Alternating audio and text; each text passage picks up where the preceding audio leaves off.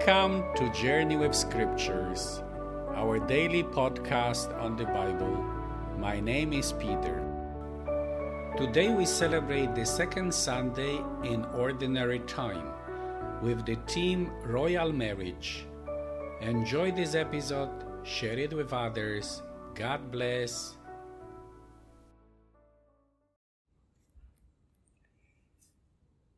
The liturgy of the word begins with the prophecy of Isaiah.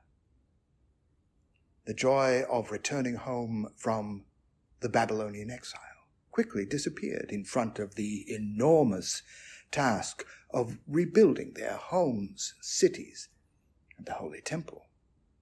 Isaiah offers encouragement. The forsaken people will become God's delight, and the desolate land will be espoused. God will complete his plan of redemption. As a young man marries a virgin, your builder shall marry you. And as a bridegroom rejoices in his bride, so shall your God rejoice in you. From the prophetic words of Isaiah, we move to their fulfillment. The wedding at Cana took place on the third day. This event was preceded by four days during which the identity of Christ was slowly revealed. On the first day, John the Baptist prepares the way for the Messiah. On the second day, the Baptist points to Jesus. This is the Lamb of God. On the third day, the first disciples come and stay with Jesus.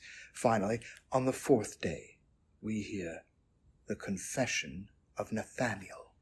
Rabbi, you are the Son of God. You are the King of Israel.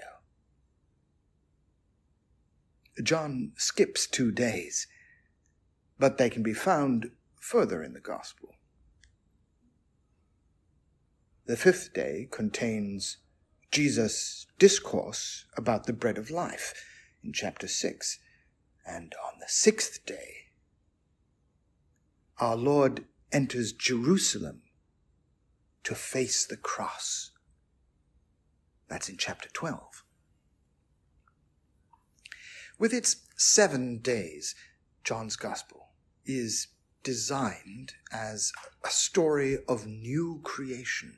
The old creation was completed with a marriage between humanity, Adam, and life, Eve.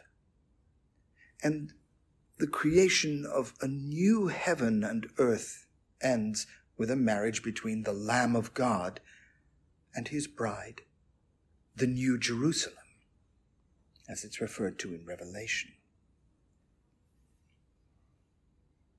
The first marriage took place after the institution of the Sabbath and the wedding at Cana takes place on the third day. It is the Sabbath of new creation, the day of Christ's resurrection, the day when our Lord revealed his glory. At Cana, Jesus takes water and changes it into wine, and at the Last Supper, he takes wine and changes it into his blood that washes away the sins of the world.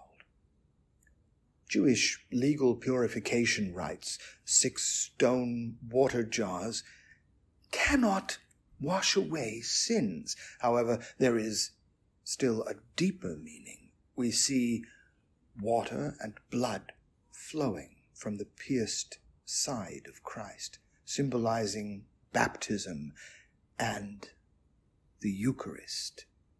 These two sacraments of Christian initiation unite us to Christ. In baptismal waters, we're being washed clean like a bride in preparation for her marriage. Then we approach the Eucharistic table to receive the kiss of the bridegroom. As it says in the Song of Songs, let him kiss me with the kisses of his mouth, for your love is more delightful than wine. In the Gospel of John, the mother of Jesus is mentioned at the wedding of Cana and at the foot of the cross. In both cases, Jesus addresses his mother as woman, referring to Genesis 3:15. Mary is the new Eve, the mother of all the living in Christ. Unlike Eve, however, Mary is obedient to the Word of God and leads others to obedience. Moreover, she intercedes on behalf of her children. In John's Gospel, the wedding celebration lacks wine. In Acts, the church still awaits the Holy Spirit. In both cases, her prayer made a difference. The wedding at Cana prefigured the marriage of Christ and the church. The wine is the symbol of messianic joy. The prophets Joel and Amos speak about days that are coming during which the mountains will drip new wine. These days have arrived. The abundant supply of good wine in the gospel matches the abundant supply of the gifts of the Holy Spirit sent upon the bride by her bridegroom.